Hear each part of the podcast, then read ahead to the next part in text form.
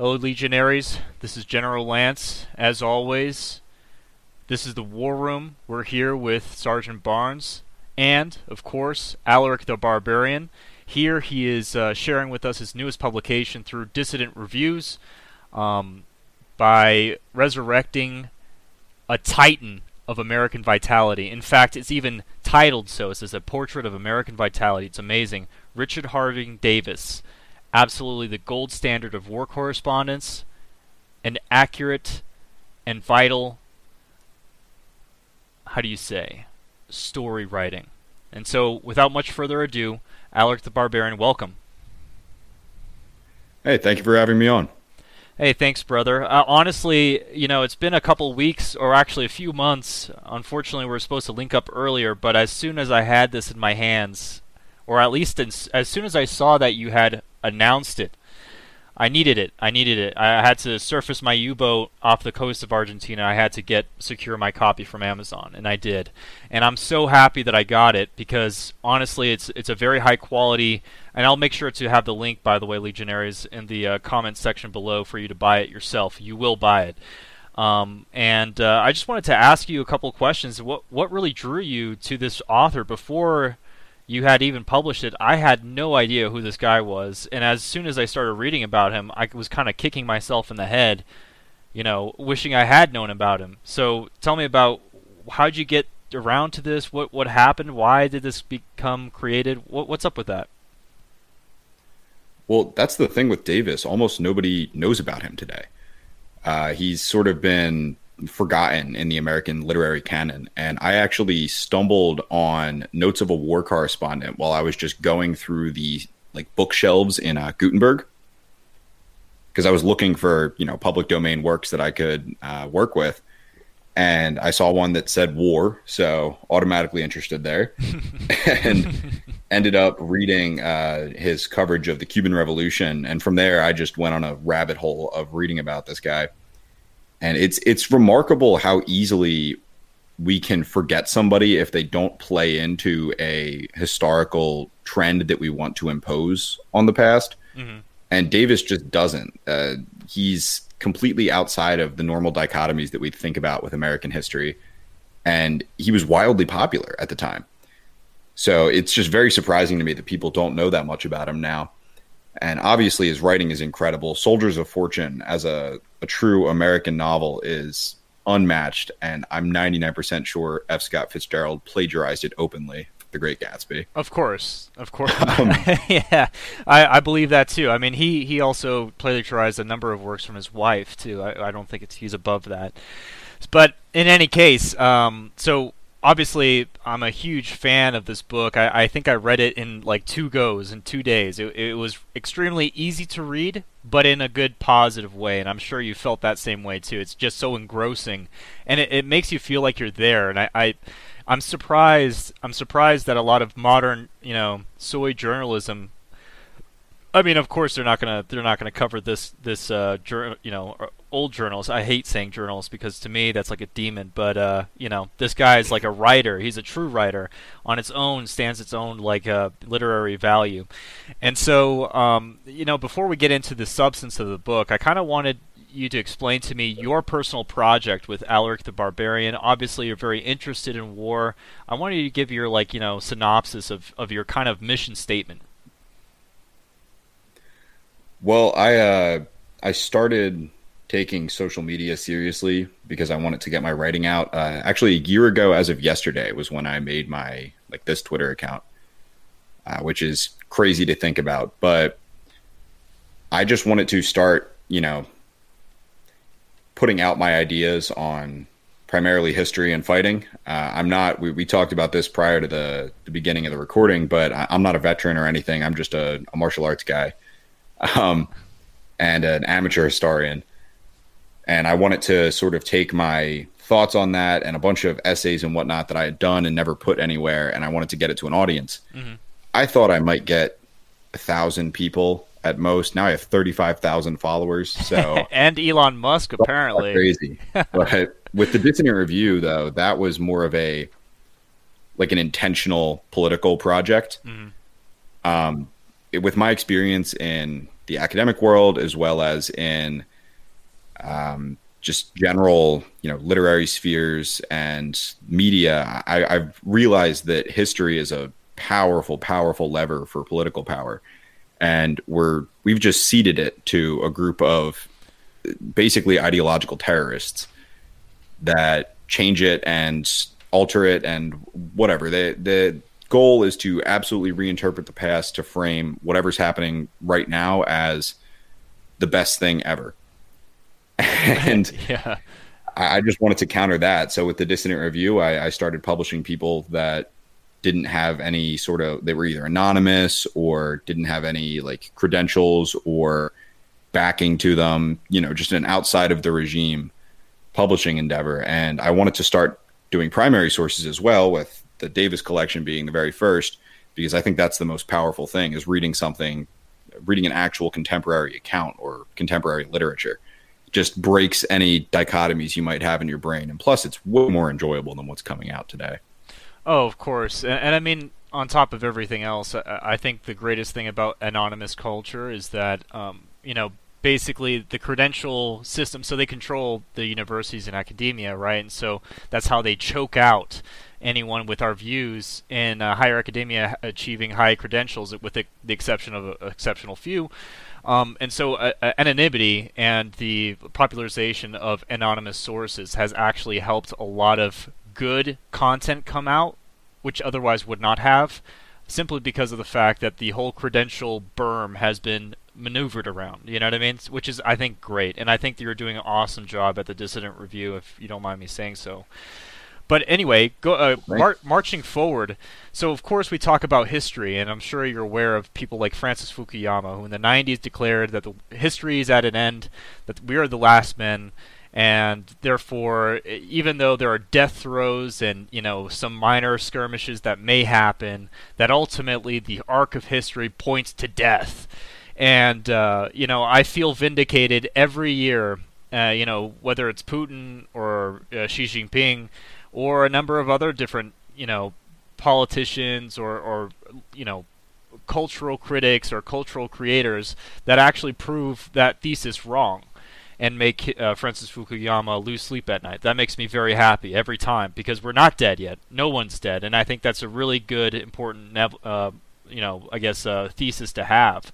But furthermore, I would say this is that uh, you know the parallel between Richard Harding Davis is that he was during the time of the Russo-Japanese War, war correspondent, and specifically for the Japanese, the Imperial Japanese. Furthermore, of course, we are probably aware we're in a proxy war. The United States is in a proxy war with Russia uh, through, of course, uh, let's see, like you know, the Ukraine, but vice versa happened where it was Korea that was being contended over, and the war of imperial powers was happening. Many people don't know, for instance, that uh, the American Civil War was the locus of a myriad of different great power politic interests. So, for instance, France and Mexico. Um, the British were about to aid the uh, Confederate States in a bid to split the United States of America, and the Russians stepped in with their imperial fleet and parked parked it off of New York Harbor. So uh, I just want to kind of dive into the text here and uh, just talk about his experiences. For instance, uh, you know, unparalleled experience uh, in the Russo-Japanese War and the witness to a new style of war. I wanted to, first of all, before we begin, have any thoughts of your own that you might have. Well, on the uh, Russo-Japanese War, I know that Davis was and and you see this in some of the correspondence with his family at the time. He was very frustrated by uh, the the censorship and the logistics that he was experiencing, and he he found the Japanese sort of um, finicky, which is like he talks about how a Japanese general of some sort asked to see all of his supplies and then took his camping chair, which was this very fancy folding camping chair and just straight up stole it from him. and then the a year later, all of the Japanese officers were issued a replica of the same chair, and this this incensed him greatly. so just the the cultural difference there, and again, this is you know 1905. Uh, there's still a very strong foreignness to East Asia from an American observer. So the the main thing that struck me with that, at least on a on a writing level and on a experiential level, was the the difference in the culture there that that sort of freaked him out because he was a very much a red blooded American type of of the old sort that almost doesn't exist anymore.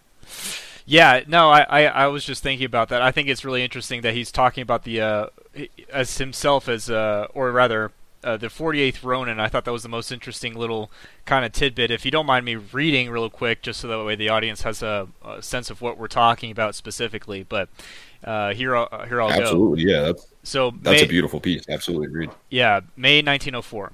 The Japanese War Office has issued a war correspondence pass to Mr. Davis and has assigned him to the second column. Today, a small piece of flesh, which is once portion of the body of a young naval officer, was buried here with such honors from the Mikado and government and on the part of the people, with such demonstrations of reverence that as half saint, half hero, the memory of Commander Hirose now ranks in Japan near to that of the 47 Ronin. Hirose attempted what Hobson attempted, and in the venture lost his life that he died in an effort to save the life of one of his crew, as well as in an effort to serve his country, has not lessened the value of his sacrifice. The sentiment of the Japanese toward him is the same sentiment that Kipling declares considers less the commissary general than the Tommy who steps aside outside the square to drag a comrade to safety. On the night of the second attempt to block the entrance to Port Arthur, Hirose commanded one of the four steamers marked out for self destruction. They were picked up by the two Russian searchlights, and remainder of the run was made under a terrific fire from both guard ships and the forts. Hirose's steamer, the Fukui Maru, had reached the harbor mouth and was about to anchor in the entrance when she was struck by a torpedo. At the moment, Sugino, a gunner, was below the lighting, below lighting the magazine, which was to blow up the vessel and let in the water. But the torpedo had let in the water, and Hirose and his crew were escaping from the sinking steamer and the shore of boats before they discovered that Sugino, excuse me, Sugino was not with them. Hirose instantly climbed again on board and ran below, searching for the missing man. He failed to find him, and on returning to the deck and learning he had not yet reached the shore boat, twice again went below, and last time remained there until the rush of the rising water drove him on deck. He had just dropped in safety into the shore boat when a shell struck him and tore him into small pieces. One of these pieces fell in the boat. It was buried today. But before it was buried, it was treated with honors paid to a reigning monarch. As it passed in the transport that conveyed it to Japan, it received the salutes of the entire Japanese fleet. The guns were fired, the yards were manned, the flags lowered to half staff. Later, a detail of officers escorted it to Tokyo, where it was met with great concourse of people, and today it was borne on a gun carriage to the grave. The people turned out to do it reverence, and in thousands and thousands lined the streets. Before the procession moved, the Mikado sent to Hirose's family a roll of silk, a compliment, a compliment the importance of which can be understood only here, and raised Hirose and his family to the superior grade at court. And at once, his statue is to be erected in one of the public parks. This in a city where the only statues I have seen are those of imperial princes. Already the true story of Hirose is being hung with legends. As the transport carrying the piece of flesh passed the battleship on which Hirose had served, the engines refused to work, and for a few minutes of transport lay motionless. And in quotations, this, which happened before the eyes of the whole squadron, says a Japanese paper published last week in Yokohama, made a great impression upon all who witnessed it. It was at though it was as though the brave Hirose even in death refused to be separated from the ship in which he had held command. And that concludes that specific article. So I, I just wanted your thoughts real quick. I mean, uh, for me, I, I have a lot of thoughts myself. I'll share after, but your thoughts specifically. Yeah, well, that that article is one of the more haunting pieces in there, and it's short, it's punchy, it's journalistic, but still it, it hits you. And the thing that strikes me most about that article, at least, uh, also comes through in a lot of his other work, especially on the the Boer War and the Spanish American War, uh, is this appreciation of valor and vitality and just prowess in general. He always he didn't really care who was demonstrating it. He just appreciated this sense of greatness that you could find in certain people. Mm-hmm. And almost all of his writing, in some way, is uh, like a direct, not a eulogy, but a a call out to these people that have distinguished themselves in the the great drama that is warfare. and it's it's just incredible writing and incredible experiences to see this stuff firsthand. No, it's exactly how I feel. And in the United States, I think we're impoverished in a way because we don't have the same history. I mean, we're a merch we're a merchant republic who obsesses over money. Unfortunately, right? That's that's the uh, uh, the the way the Anglo soul works. But it doesn't have to be that way because um, I mean, as you can see, for instance, like the cult of the hero, for instance, he's hung up next to you know the sovereign monarchs. Who, for those that, of you that, that don't know, the Japanese tradition that the royal family is descended of literal gods. Um, and you know, obviously, this is in 1907, the age of imperialism, quote unquote.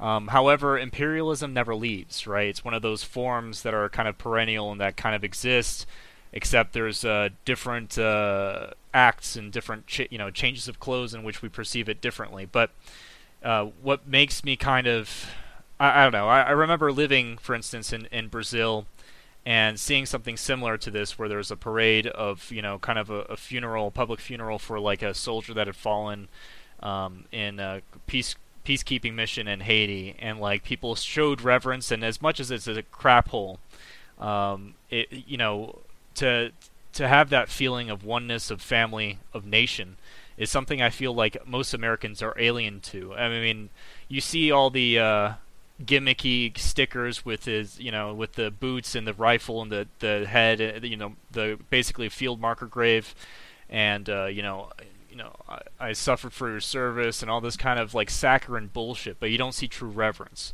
And uh, the reason why I picked that specific article out that you know, yeah, it, it's journalistic and it's punchy, but I think, to me, maybe it, it kind of was like a stiletto. It was a short little stiletto that really kind of pierced my heart because uh, it's like that meme. Uh, uh, God, I've seen what you've done for other people. I want that for me. You know, I want that for me. you know, I, I, want to see uh, beautiful things and beautiful souls exalted like that. Great people. Look who who we bury in uh, gold coffins, and compare that to the uh, exploits of this young man, right? Um, it's a far cry, but further going, uh, you know, we'll leave it at that. However, I would also like to say this: we live in the era of great power politics, and frankly, it's a lot more interesting than the dyad of the Cold War or the the, the horror hellscape of uh, the 1990s America. You know, you know, uni- unipolar hegemony, right? Now we're seeing the emergence of uh, countries such as India, uh, the PRC, Russia, Iran, and other contenders, even the EU, I can feel like the ferment of some kind of rebellion um, and the kind of uh, competing interests that we have. And so, uh, without further ado, I would like to change course here, change tack, and I would like to focus on the Rough Riders down in uh, the Spanish-American War. And I, I kind of wanted you to pick your brain about what do you think about Teddy Roosevelt? Uh, Teddy Roosevelt is maybe one of the most American people of all time.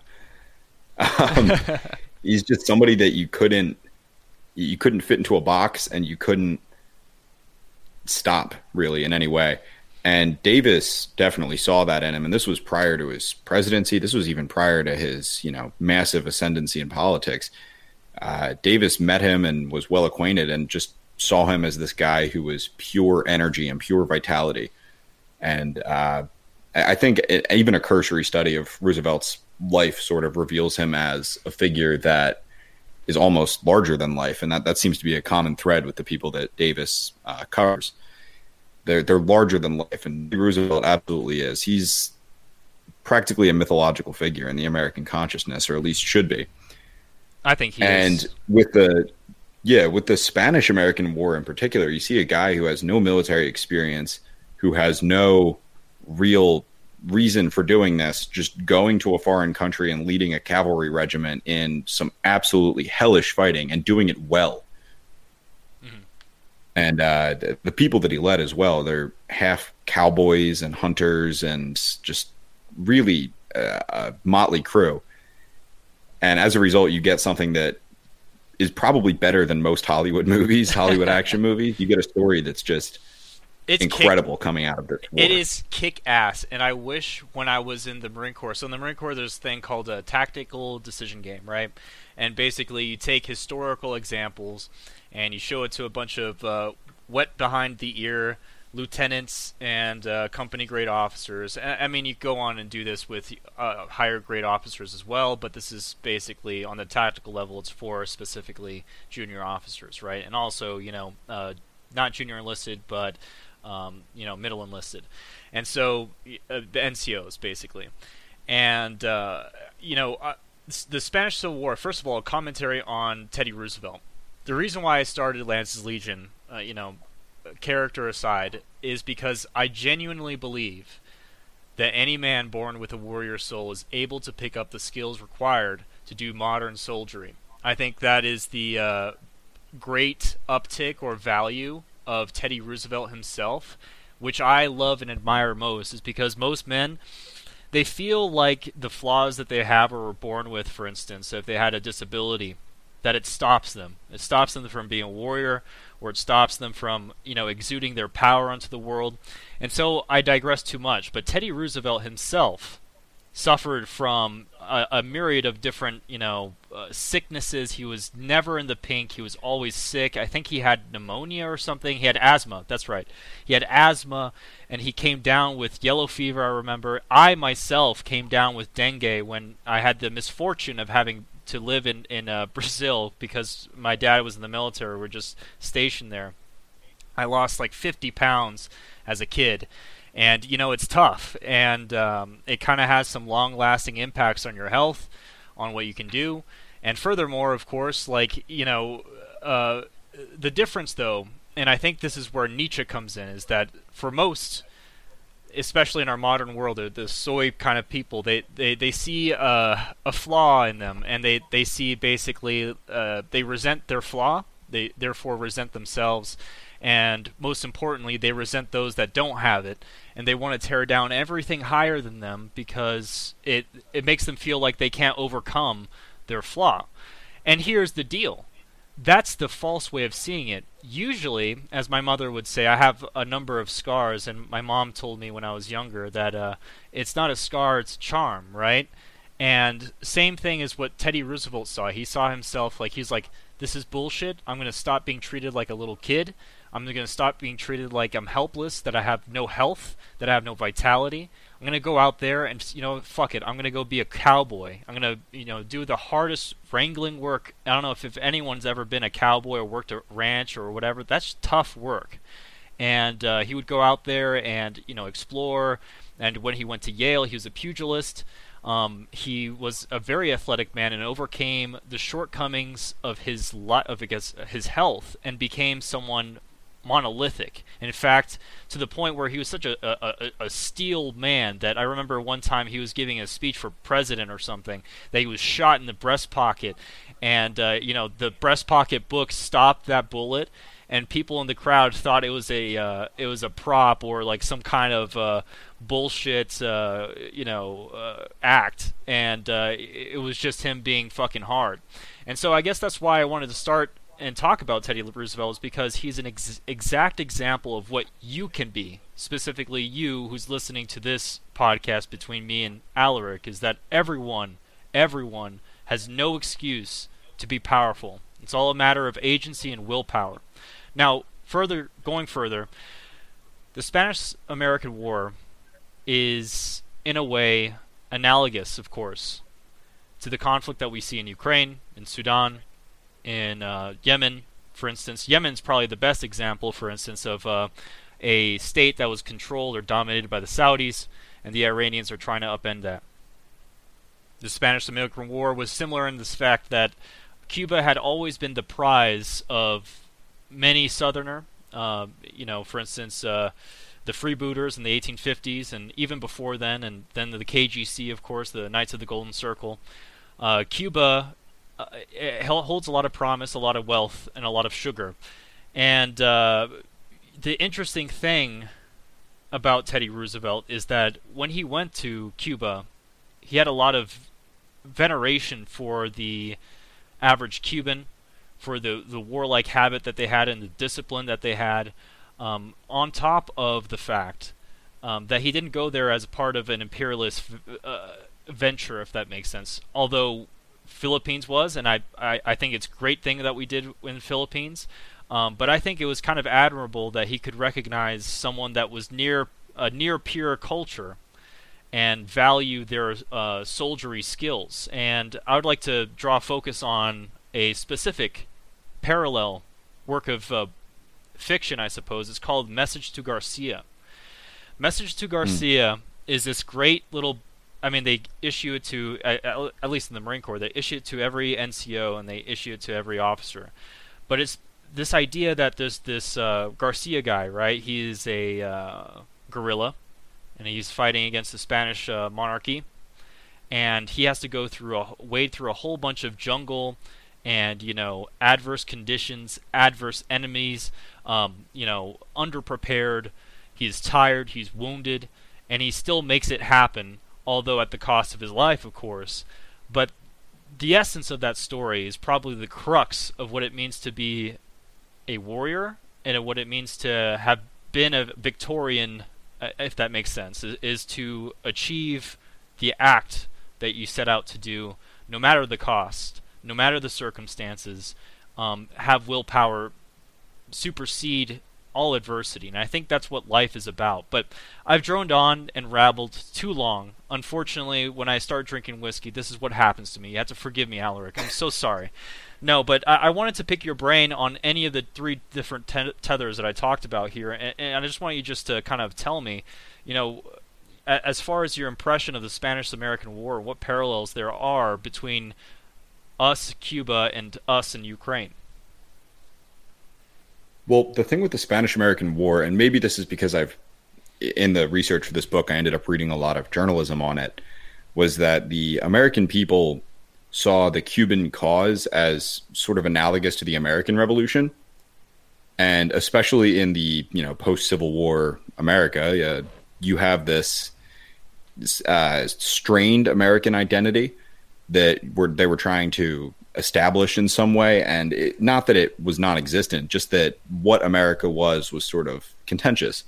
So with the spanish american war you see these you know dashing cuban revolutionaries uh, fighting off the the yoke of an imperial monarchy. And you can see a lot of parallels to the american revolution in that. Mm-hmm. and I, I don't think davis directly talks about that parallel but he hints at it a lot especially with the um, the very first passage in the book, "The Death of Rodriguez," uh, talking about a Cuban guerrilla being executed and just facing it completely valiantly. Mm-hmm. Um, that passage in particular, he sounds like Nathan Hale or um, Patrick Henry or something like that. He he sounds like a, an American revolutionary, how he's described and that that sort of spirit animated a lot of people in the public consciousness. Uh, there's a sort of misconception that the Spanish American War was this imperial, totally cynical power play, but people broadly supported the war. They broadly supported uh, interceding on behalf of the Cubans. So some of that obviously was drummed up support with yellow journalism and propagandistic writing, but to an extent, there, there was a genuine desire to get out there and assert yourself and to help out these people that want to gain independence. And you see the same sort of rhetoric with Ukraine today. You saw the same sort of rhetoric uh, when they tried to do that Iran thing a couple of months ago. Mm-hmm.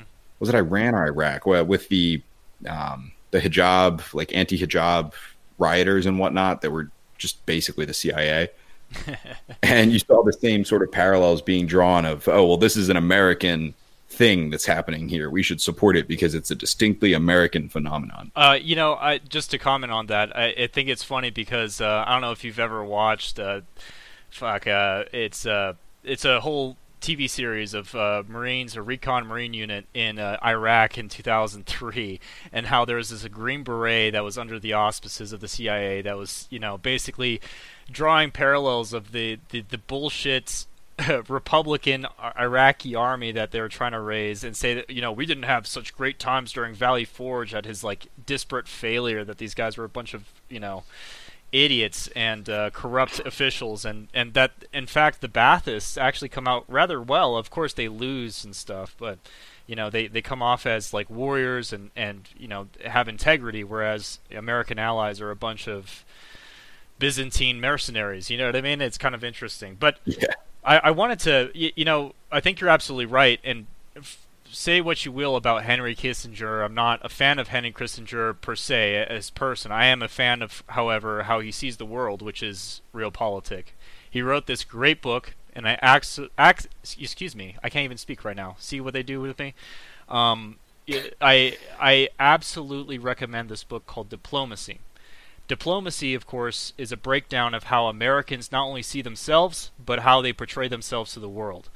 And he talks about exactly what you're talking about here, which is the American Revolution exported, which fundamentally is a function of our Enlightenment origins, which is actually what Napoleon and the French were doing themselves, you know, and, and their kind of votive imperialism was harping on the French Revolution, but toned down the Jacobite, you know, crazy stuff going on, right? In any case, I kind of wanted to talk about uh, the Battle of San Juan Hill uh, San Juan, if anyone's been in the military, but specifically outside of the military, is one of those decisive battle battle tactics. And if you ever see a topography of the area of operations they were waging war in, I think I want to set the scene for, for, for the legionary here. You have to understand it's tall grass beaming hot sun, no AC. I, I think that's something a lot of people don't understand what the tropics are like without AC, without fans, without anything. And on the specific day, there wasn't that much wind. So uh, usually when you're by the coastline, um, there's not much wind going on. Uh, I mean, excuse me, there's a lot of wind, and so kind of alleviates the uh, the sense of overbearing heat and so on. But that's not the case, and bugs everywhere, and you know you're just getting disembarked, so you're full of wet, sopping clothes that haven't quite dried, so they're trapping in all the heat of your body heat. And a number of men actually died from uh, heat exposure, right, from heating out. And um, you know, obviously, this just goes to show that the fortitude of Teddy Roosevelt, because when he bore these same weights and adverse conditions, he did so as one of the men. And I think that's one of the things that uh, Americans should have a lot of pride in, especially in their martial culture, is that their officers and leaders always make a point of bearing the adversity and trying circumstances as just as the same as an enlisted man. And that's something that our European counterparts, specifically not in Germany, but in France, in Romania, in a number of different French French pattern uh, militaries don't take into account, and uh, they would be better off for lear- learning this specific aspect. However, let me finish. It's a long article, so I'm going to read the last three paragraphs. That was the most cinematic to me, and the most impactful to me, and uh, I kind of just wanted to read that, if that's okay with you. Yeah, this is uh, San Juan Hill, right? Yes. It is San Juan Hill. Yeah, absolutely. That's a great piece. All right, stand by.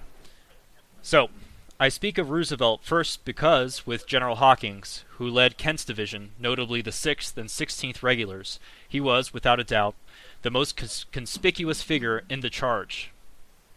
General Hawkins, with hair as white as snow, and yet far in advance of men thirty years his junior, was so noble a sight that you felt inclined to pray for his safety. On the other hand, Roosevelt, mounted high on horseback and charged the rifle pits at a gallop and quite alone, made you feel that you'd like to cheer. He wore on his sombrero a blue polka dot handkerchief, a la Havelock, a la Havelock, excuse me, which, as he advanced, floated out straight behind his head, like a guidon. Afterward, the men of this regiment followed his flag, adopted a polka dot handkerchief as the badge of the Rough Riders, these two officers were notably conspicuous in the charge, but no one can claim that any two men, or any one man, was more brave or more daring or showed greater courage in that slow, stubborn advance than did any of the others. Someone asked one of the officers if he had any difficulty in making his men follow him. No, he answered, and I had some difficulty in keeping up with them. As one of the brigade generals said, San Juan was won by the regimental officers and men. We had as little to do with the referee at a prize fight who calls time. We called time, and they did the fighting. That's amazing. First of all, I, am still still going to keep on reading, but that's exactly how you want your men. That's how you know they're trained well. Is that you know you let them out the cage, and you all you have to do is maybe hold them back a little bit, but you never want to do that. They want to be attack dogs, absolute aggression. Anyway, I'm reading again. Yeah, and half of these guys were not very well trained or precisely had only sort of just been introduced to military tactics. Precisely, and it just goes to show aggression beats organization ten to one. In Any case, I continue. I have seen many illustrations and pictures of this charge on the San Juan Hills, but none of them seem to show it just as I remember it. In the picture papers, the men are running uphill swiftly and gallantly in regular formation, rank after rank, with flags flying, with eyes aflame, and their hair streaming, their bayonets fixed in long, brilliant lines, an invisible, overpowering weight of numbers. Instead of which, I think the thing which impressed one the most, when our men started from cover, was that they were so few. It seemed as if someone had made an awful and terrible mistake One's instinct was to call to them to come back. You felt that someone had blundered, and that these few men were blindly following out some madman's mad order. It was not heroic then, it seemed merely absurdly pathetic. The pity of it, the folly of such a sacrifice, was what held you. They had no glittering bayonets. They were not massed in regular array. They were a few men in advance, bunched together, and creeping up a steep, sunny hill, the tops of which roared and flashed with flame. The men held their guns pressed across their chests and stepped heavily as they climbed. Behind this, excuse me, behind these first few spread out like a fan, were single lines of men slipping and scrambling in the smooth grass. And remember, guys, this is chest high grass. This is not like, you know, lawn grass or golf grass. This is chest high saw grass. I read again. Moving forward with difficulty as though they were wading waist high through water, moving slowly, carefully, with strenuous effort. It was much more wonderful than any swinging charge could have been. They were walked to greet death at every step. Many of them, as they advanced, sinked, sinking suddenly or pitching forward and disappearing in the high grass, but the others waited on, stubbornly, forming a thin blue line that kept creeping higher and higher up the hill. It was an inevitable as the arising tide. It was a miracle of self sacrifice, a triumph of bulldog courage, which one watched breathless with wonder the fire of the Spanish riflemen, who still stuck bravely to their posts, doubled and trebled in fierceness. The crests of the hills crackled and burst in amazing roars and repelled, excuse me, and rippled with waves of tiny flame. But the blue line crept steadily up and steadily on, and then, near the top, the broken fa- fragments gathered together with a sudden burst of speed. The Spaniards appeared for a moment outlined against the sky, and poised for an instant fight, flight, fired a last volley, and fled before the swift moving wave that leaped and sprang after them. The men of the ninth and the Rough Riders rushed to the blockhouse together. The men of the Sixth, of the Third, of the Tenth Cavalry, and the Sixth and the Sixteenth Infantry fell on their faces along the crest of the hills beyond, and opened upon the vanishing enemy. They drove the yellow silk flags of the cavalry and the flag of their country into the soft earth of the trenches, and then sank down and looked back at the road they had climbed, and swung their hats in the air and from far ahead, from these few figures perched on the Spanish rifle pits, with their flags planted among the empty cartridges of the enemy, the overlooking the walls of Santiago, came, faintly, the sound of a tired and broken cheer. So, for me, I think that was the most impactful part of this entire book. For me, I think you know, if you watch Korean war movies or East Asian war movies, which a lot of them are good, by the way, they can come over the top. They can be ridiculous and almost comes off as saccharine. However, Richard Harding Davis is no yellow paper journalist in the sense that when he represents the verity of events that happened, for instance, he is honest not just to those people that he is biased towards. Of course, he's an American. He's an American patriot. He loves the Rough Riders and the experience and the expedition that they went on, but also he gives a lot of praise and uh, well-wishing, how do you say, warriors respect to the Spaniards. Uh, a lot of people don't understand that, you know, it's not every conflict that you meet a, a warrior on the other end worthy of respect. And on this case, the Spaniards acquitted themselves well. They were outmanned, outgunned, they were outmaneuvered, and still they held on. And of course, they portrayed the action. I mean, Richard Harding Davis portrays the action as it was.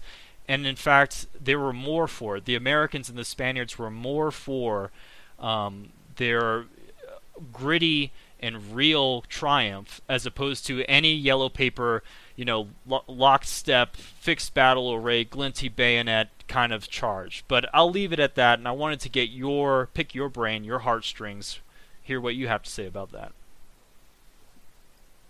Well, with this uh, with this war in particular, this was the first true war that Davis had uh, been to, and the impression that he got from the caliber of men he encountered on both sides and his respect for men on both sides of a conflict continued throughout his life. Uh, he was actually famously the only person to go to the Boer War and report on the British side and then switch over and report for the other side as well.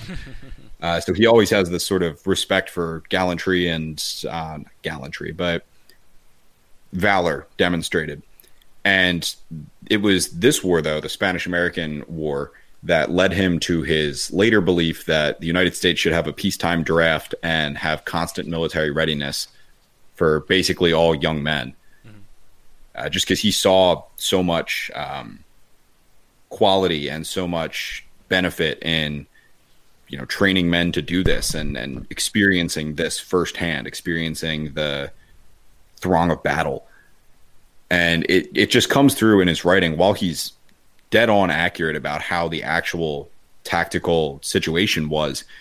Uh, he doesn't make that, uh, let's say, denatured or lame in the same sense that a lot of modern uh, accounts of warfare will. They'll they'll just focus on oh, it's it's gritty and nasty and vile and everything sucks. And you know, while that's true, it, it doesn't give the full picture. And I think Davis gives a fuller picture of the valor demonstrated by men on both sides of this absolutely frantic conflict at San Juan Hill. You know what this reminds me of, this passage? It reminds me of Storm of Steel. Because Storm of Steel yes. relays events exactly like this, where it's no bullshit, no rosy tinted bullshit, right?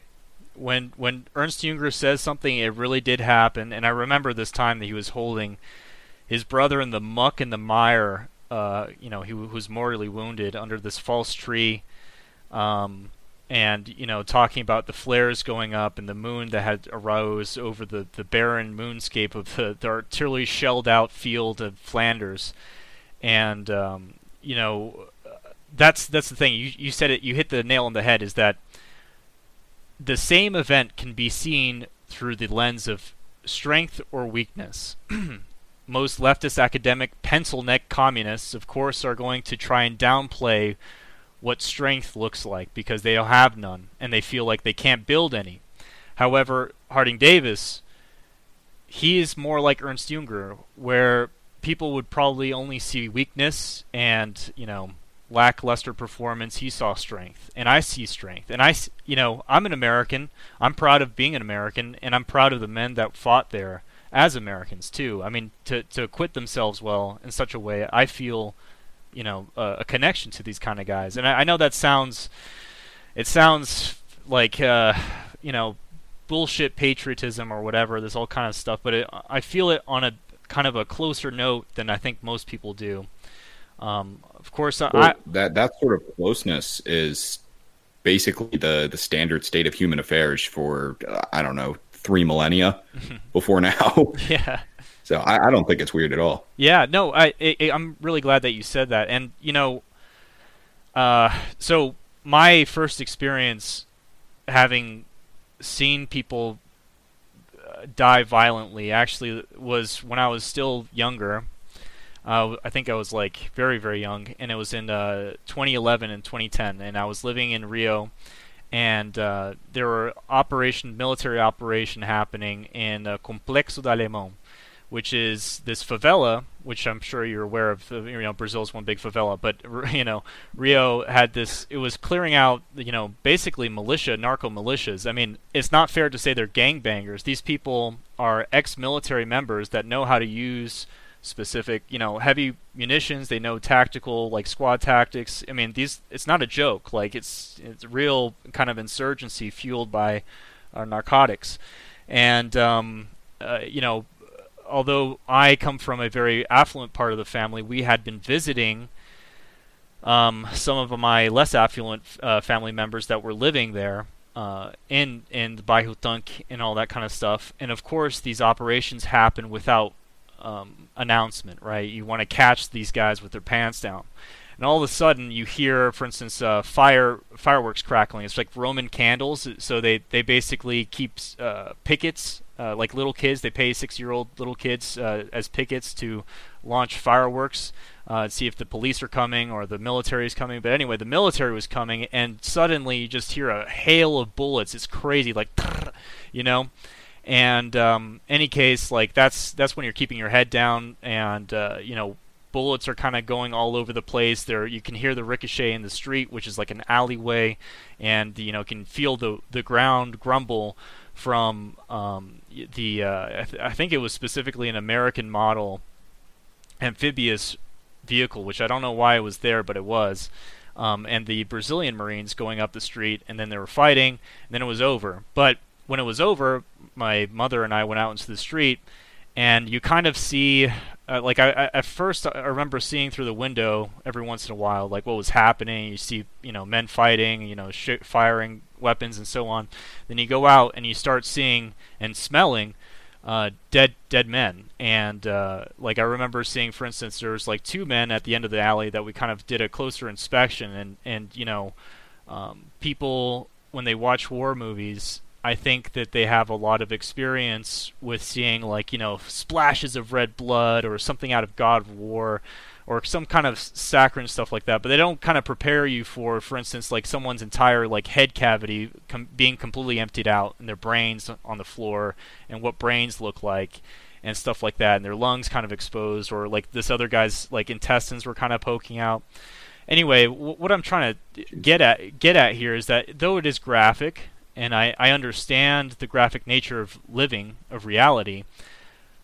A lot of people see that, uh, you know, especially the uh, the f- feminine race, um, they see that with regret. However, you know, even as a young child, even though these men were like uh, criminals, I think I had a lot of respect for the fact that they died in the way they died because um, even like, uh, for instance, I remember this uh, in Plutarch's Spartan sayings, where uh, the second condemns a criminal to being hanged, and the criminal goes with such stoicism and right composure to the the noose that uh, Agis stops the execution for a second and makes sure that everyone admires his stoicism and his like, uh, you know, I guess uh, his uh, conviction.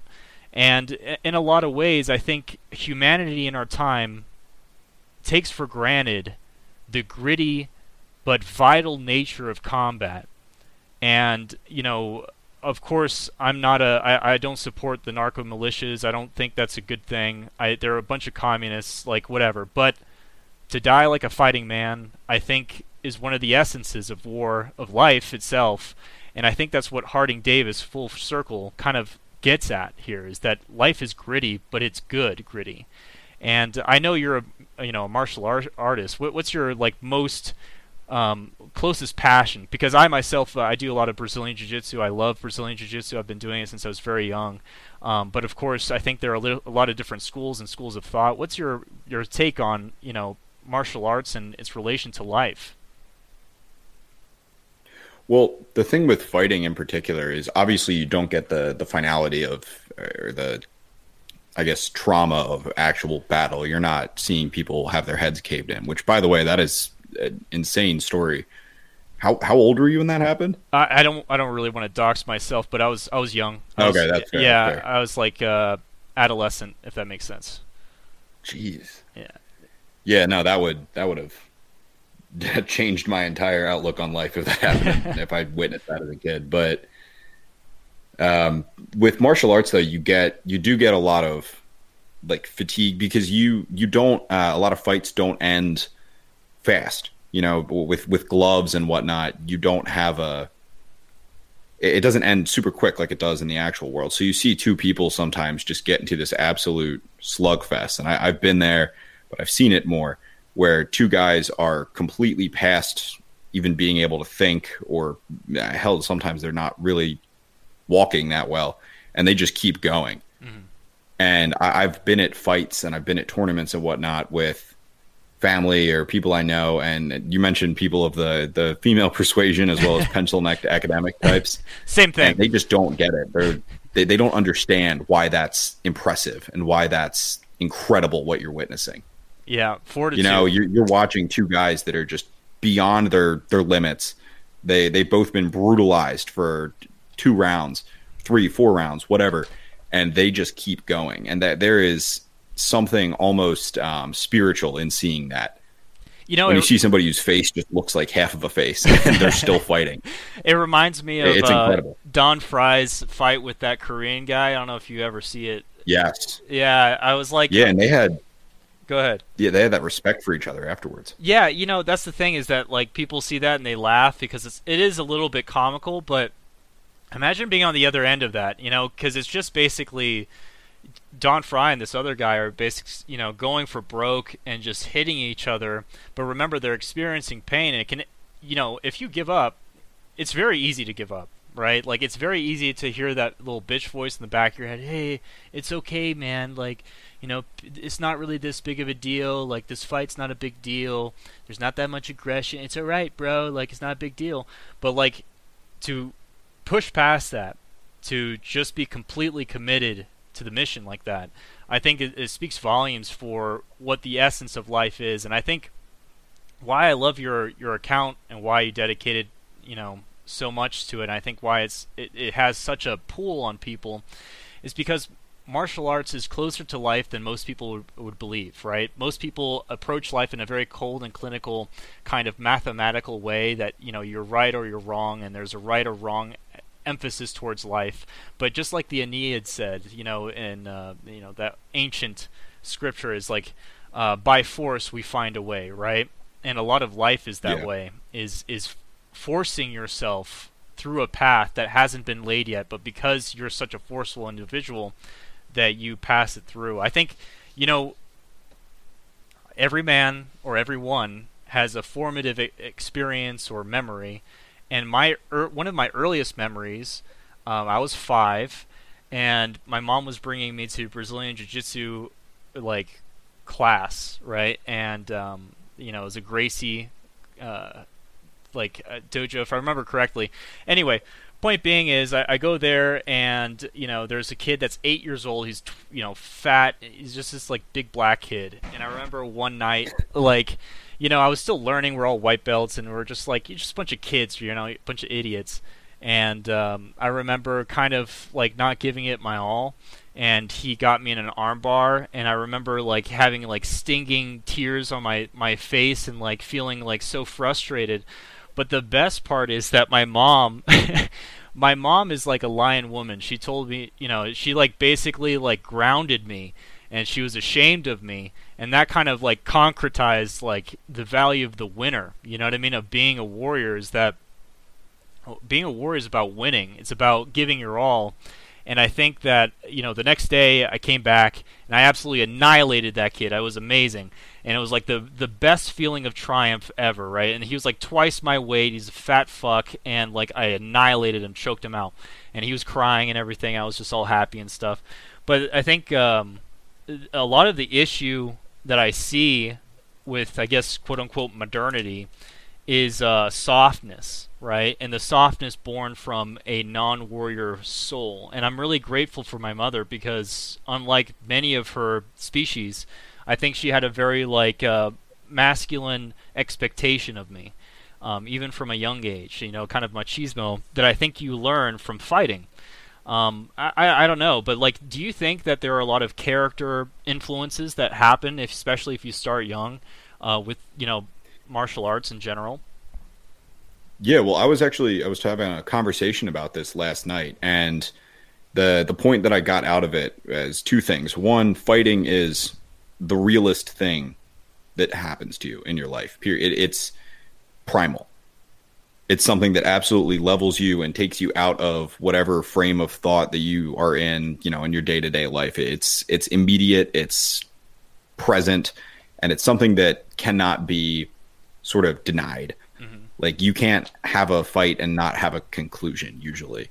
um, so it imposes this this sense of of understanding and recognizing that there are hierarchies in the world, that there is power, that power is a physical, tangible thing, and that you can possess it and others can possess it. And sometimes people possess it more than you, and sometimes you possess it more than others. Uh, that's sort of a core element of like supposedly right wing thought that's really just a truth of the world. But on a sort of more spiritual level, there's something when you're fighting and when you're reading like the Iliad, there's this feeling at least for me, those are the two things that that do it. There's this sort of feeling that you get, which is this connection to something I, I, I almost want to say ancient. Mm-hmm. And you don't you don't get that almost anywhere else, especially now, because we're very alienated from violence, we're very alienated from uh, hierarchy and power and just these these tangible things that have been a core element of human experience since time immemorial. But Davis's writing, by the way, gave me a, a hint of that that feeling. Mm. Like when you're three rounds into an allegedly light sparring session and your your nose is a little sideways and you're still going. It, it, feels like that. There's a there's a spiritual feeling to that. I yeah. Um, as for starting as a kid, I, I started fairly young. I was seven or eight, I want to say, and I started with uh, karate. Nice. I actually didn't get into grappling until fairly recently. I was a striker the whole way through, mm-hmm. and you mentioned you know fighting somebody that's just way bigger than you and uh, you know needing to overcome that. I think that first happened to me when i was about 14 i moved up from like kids karate to like adult kickboxing. And I, might have i might have been 13 maybe 15 i don't know somewhere around then somewhere around late middle school early high school. And there was this guy who was six foot six maybe six foot seven just a behemoth of a dude. He was a construction worker, and he did not have levels to the amount of force that he used. You know, he could be sparring uh, like a near pro fighter or a or a kid, and he's going same level every time. So I just was getting the life kicked out of me for months, probably. And that was when I started lifting weights. That's when I started taking training seriously because I knew that I had to beat that guy. Um, I don't. I never truly. Obviously, he's. I was a kid. He was much larger than me, but I, I put on probably forty pounds in a couple of months, and I was. I, I changed completely in how I approached life, and having that sort of uh, impetus to it, having that that very real reminder of what you're working towards or why you're working towards something is a, a tangible part of martial arts that I think is incredibly important. Um, the other thing is, have you ever heard of a like a hundred man kumite? No, I haven't. What's that? Well, a hundred man kumite specifically is a it's this feat of Kyokushin karate where you fight a hundred black belts in a row. Oh fuck! And it is full contact, bare knuckle to knockout. Jesus. Okay. Um, yeah, Mas Oyama, the founder of Kyokushin karate, allegedly did three in a row, like one each day. No and way. It, it's brutal. There's something only like 27 people have successfully completed one. Do you get a special um, distinction? Um, I have. What? Do you get like a special distinction for that? You know, like, you know, what I'm saying, like, uh, you know, Helio Gracie has like a special belt. You know what I mean? Like, is there a special distinction for, you know, for that kind of feat? Because that's an impressive feat. Well, it's very literally world news. Like, there's a Wikipedia page that lists everybody who's successfully done one. Jesus. Um, and usually they have to get hospitalized after. I think the most recently the first woman ever did one, and she had to go to the hospital because she had like broken both of her feet, both of her hands, a couple ribs, her nose, and um, I think her kidneys were failing. Jesus! At the end of it, that's metal. Yeah, it is insane. it's just. I, don't know how more people don't. I, I got to do a thread or something on, on it, but as a physical feat, that's something that I, I would like to do at some point in my life but I've done um, smaller ones, so like a like a ten man or a twenty man kumite, and that is Damn, successfully? Yes, I, I didn't die. So. Dude, that's awesome. It's that's, just brutal. I didn't even know that and existed. that stuff like that is, um, I, I don't know how to describe it because there isn't an endurance contest like that in a lot of other sports, but it's something that I assume that's what parts of Navy SEAL Hell Week feel like, but for a week instead of you know an hour. Just getting gang banged Just by. it, it's incredible what it does to you. get run a train literally, but get like getting the Yeah. shit out of. That's amazing. I'd never heard of that. I, I I'm definitely gonna link that in the description because I, I want to see that. But um, is that what Ip Man or whatever you know that Chinese uh uh I, th- I forgot what was the exact term of the uh, martial art that he does, but it's kind of Oh yeah, Wing Chun. That's Wing Chun. Yeah. that's a little different. Um, you you mean the ten black belt fight in that movie? yes. Yeah. First of all, it's one of my favorite, probably my favorite fight scene in any movie ever. Same. just it's so cool. But uh, no, in that one, I, don't think that's what they're referring to. Especially because when that happened, Kyokushin didn't exist yet, so that didn't exist as a uh, like a trial. Mhm. But it's a very similar ideal. I mean, it's the a classic karate test of endurance. The Japanese love that stuff. So No, I it, you know it's um so I, I, as an American I'll I'll um I'll level with you, you know, because unfortunately there are a lot of uh, American karate uh, classes that are a bunch of shit. You know, you, you know how it is the Napoleon Dynamite type, Absolutely. yeah, bullshit karate. I wanted you, I wanted you to tell us, like, obviously the dichotomy between that and real karate and the efficacy of karate in a real fight. Well, the the problem with karate is that it's this big umbrella term. It's like kung fu. Kung fu and karate are two things that are really umbrella terms that get grouped into one thing in the common, you know, consciousness. Uh, karate, I'd say in America, uh, at least, probably ninety percent of the time is just a fun fitness thing and something to to get your kids into. It's not something that's going to make you like legitimately dangerous ninety percent of the time but that 10% that's really good um, it, usually you're gonna it's gonna be an older instructor or a guy who was a pro fighter of some sort something like that somebody that's actually used this. And in those cases it's very brutal.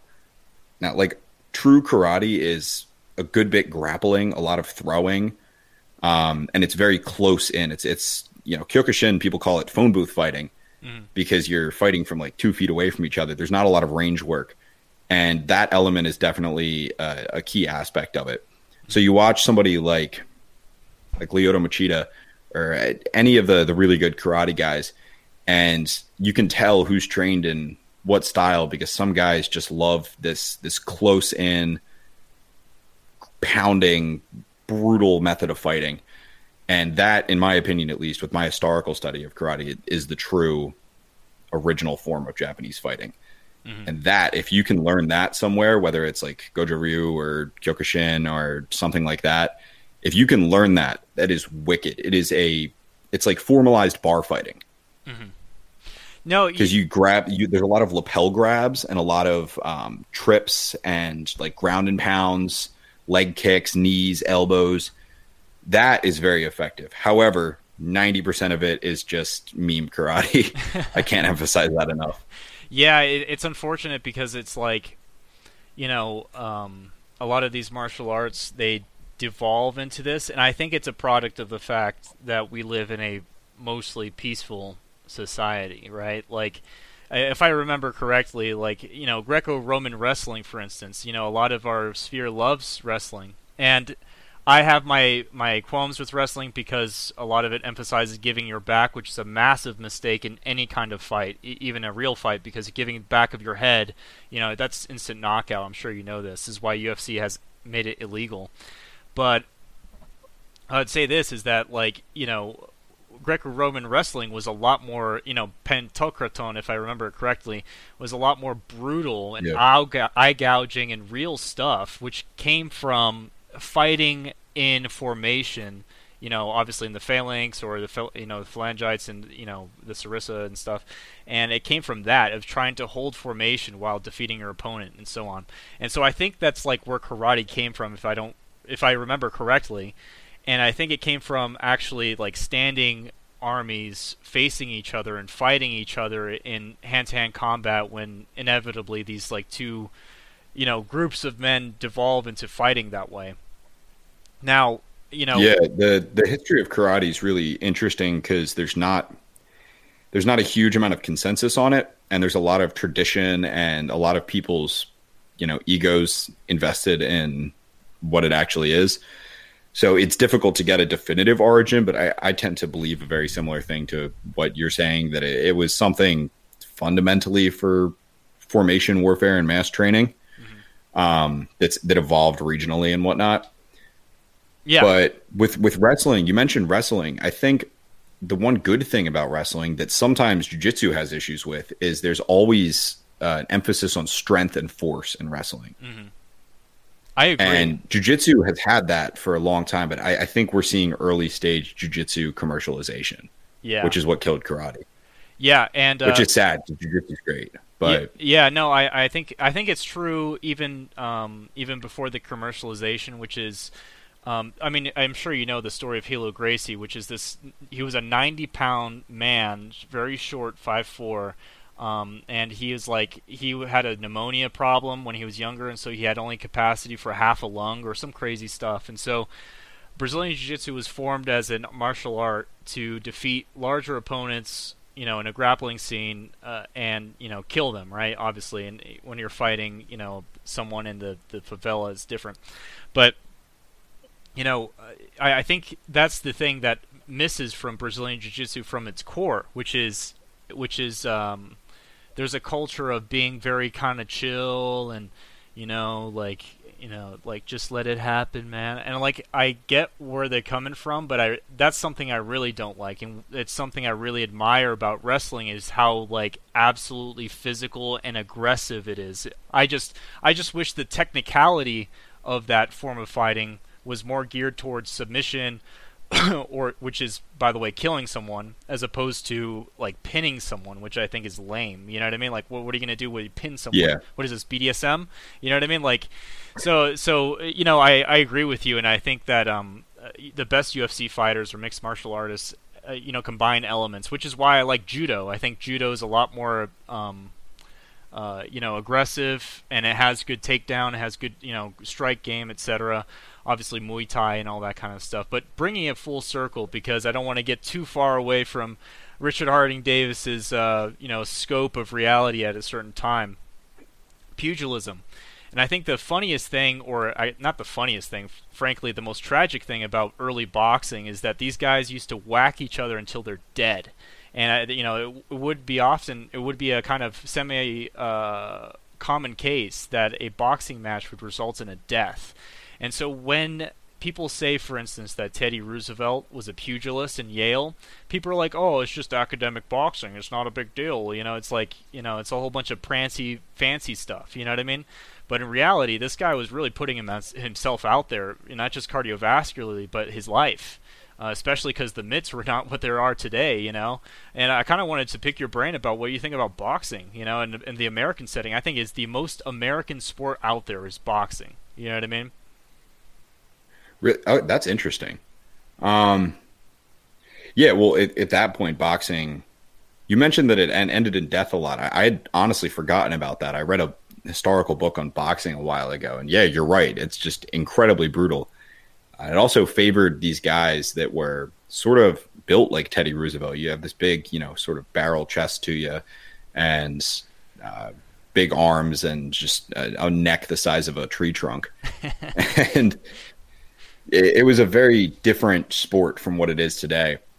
Um, but boxing in general, yes, very American, very I'd say classic. Boxing, you go to a boxing match, it feels like you know the referee's wearing a bow tie.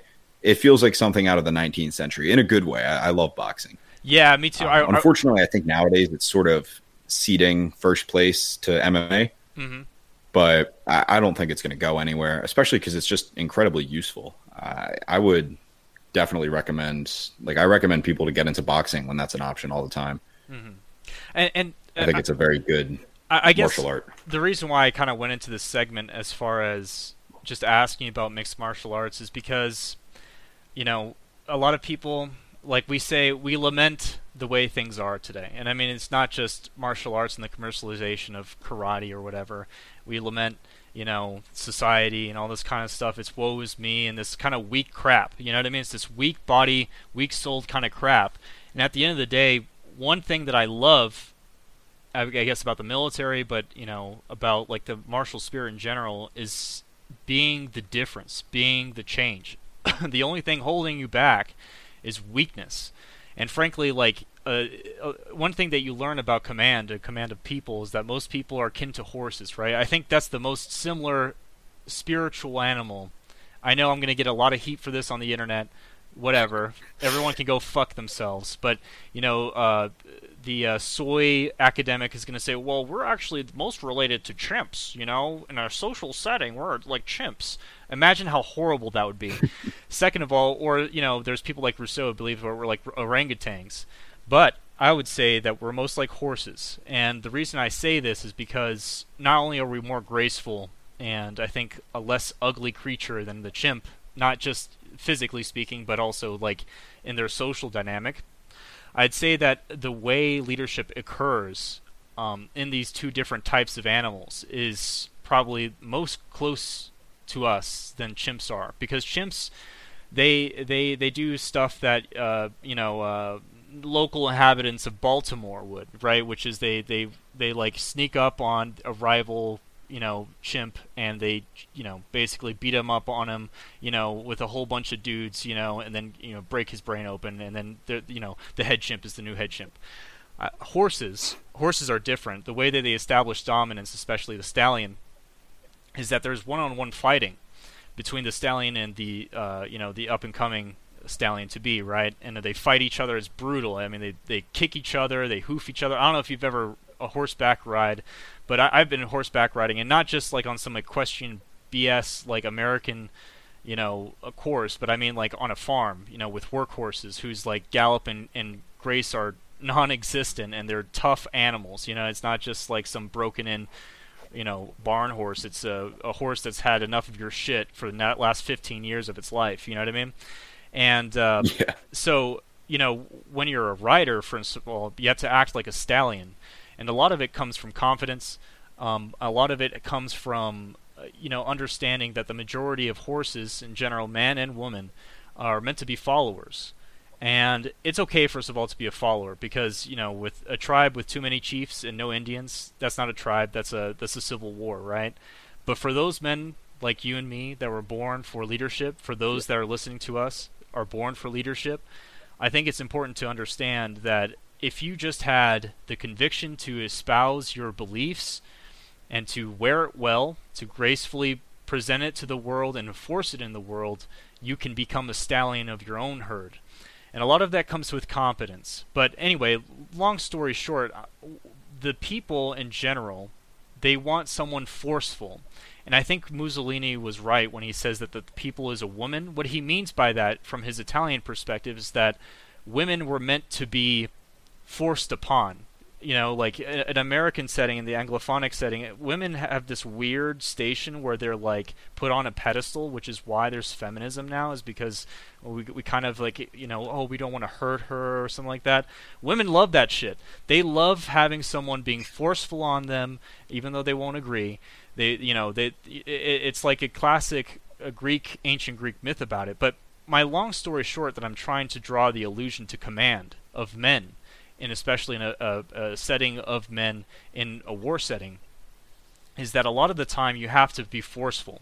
There, you have to be the disciplinarian in the sense that you have to put fucking solid rules, and you will expect it, or you will have to fight, or this will happen, and you have to make the tough calls, and you can't break it because a lot of a lot of command is that virile impulse to imposing yourself onto others.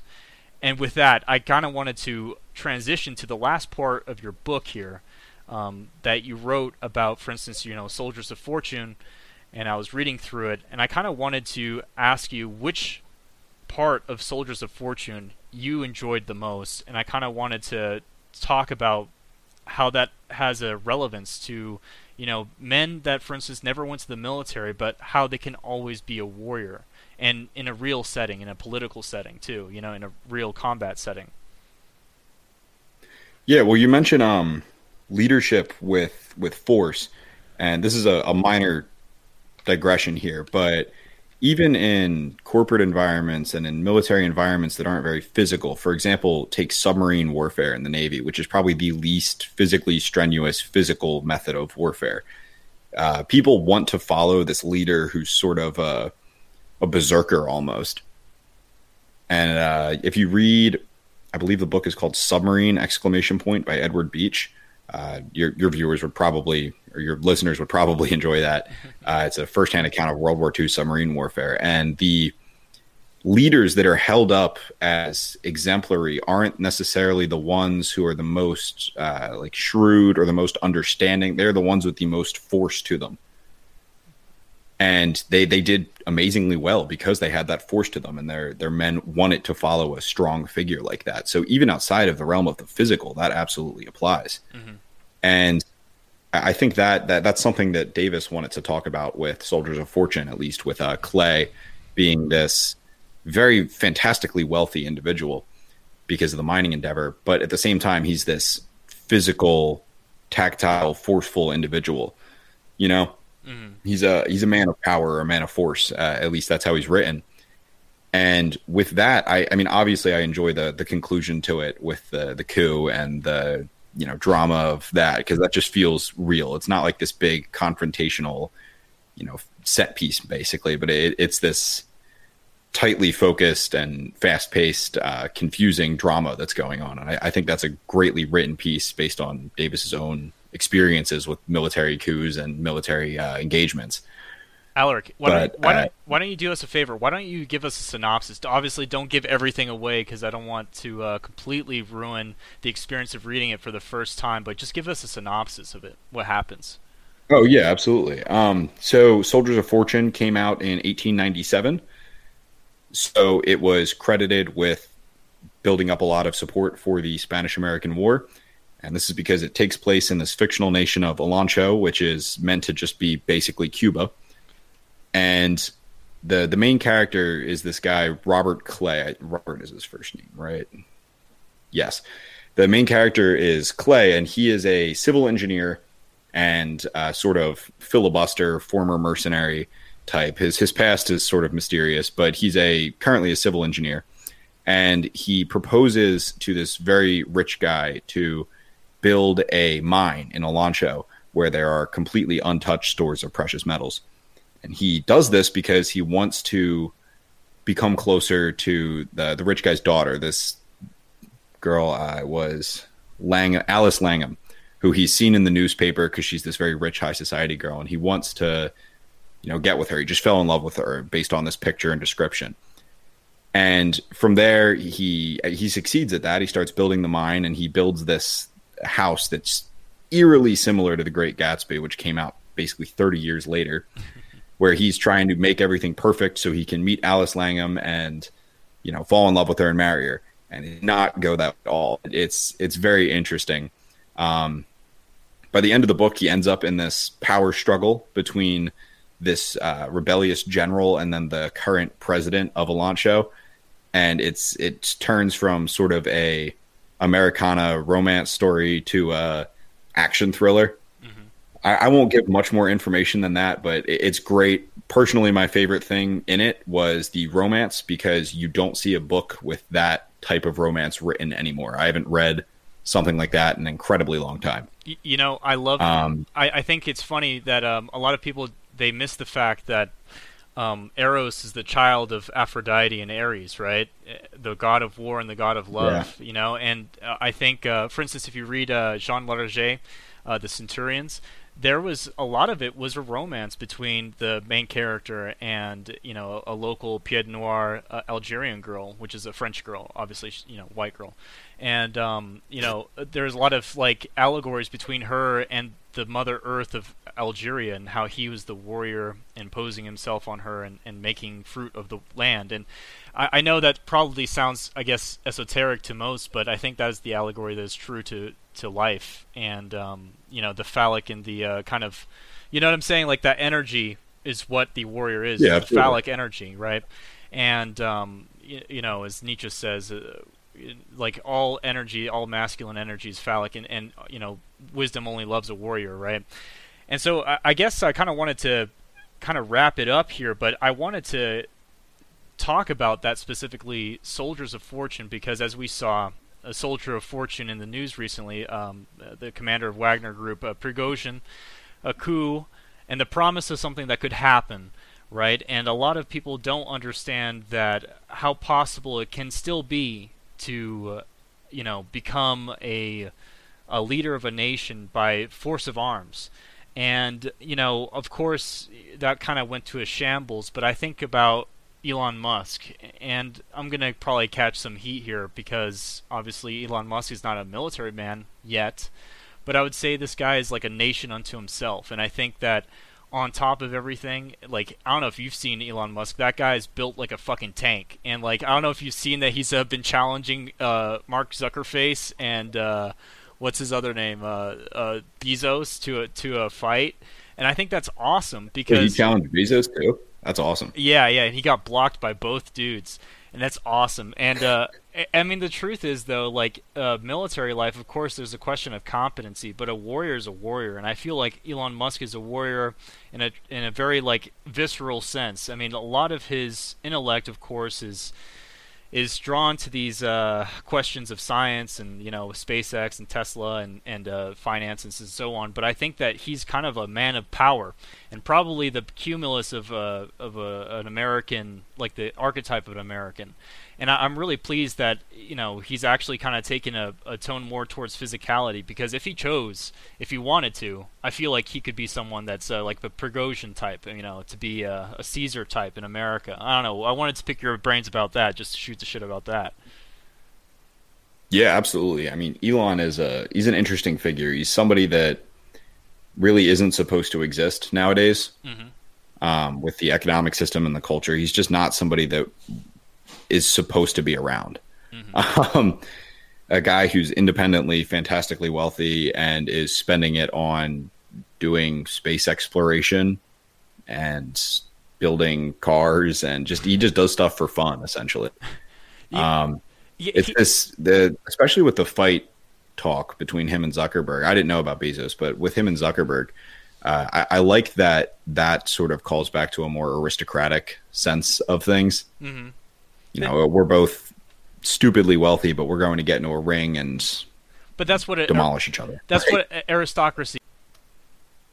Hey, I'm sorry. I think I lost connection here. You know, freaking uh, the Sudanese intelligence forces are jamming my connection from Port Sudan. I'm sorry, brother. I'm sorry. But just to bring it full circle, um, obviously we're talking about Elon and all that trash, and uh, but let's talk about the thing right, right at hand here, um, which is your book. You know, uh, Richard Harding Davis, please, as I said before, reach out to Alaric the Barbarian on Twitter.